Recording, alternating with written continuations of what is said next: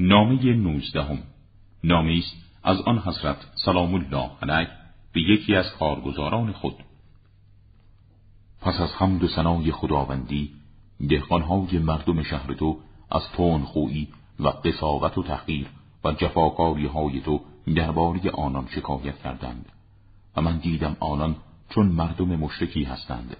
نباید به تو نزدیک شوند و نباید از تو دور شوند و جفا ببینند. زیرا آنان معاهده پناهندگی و همزیستی با مسلمین دارند.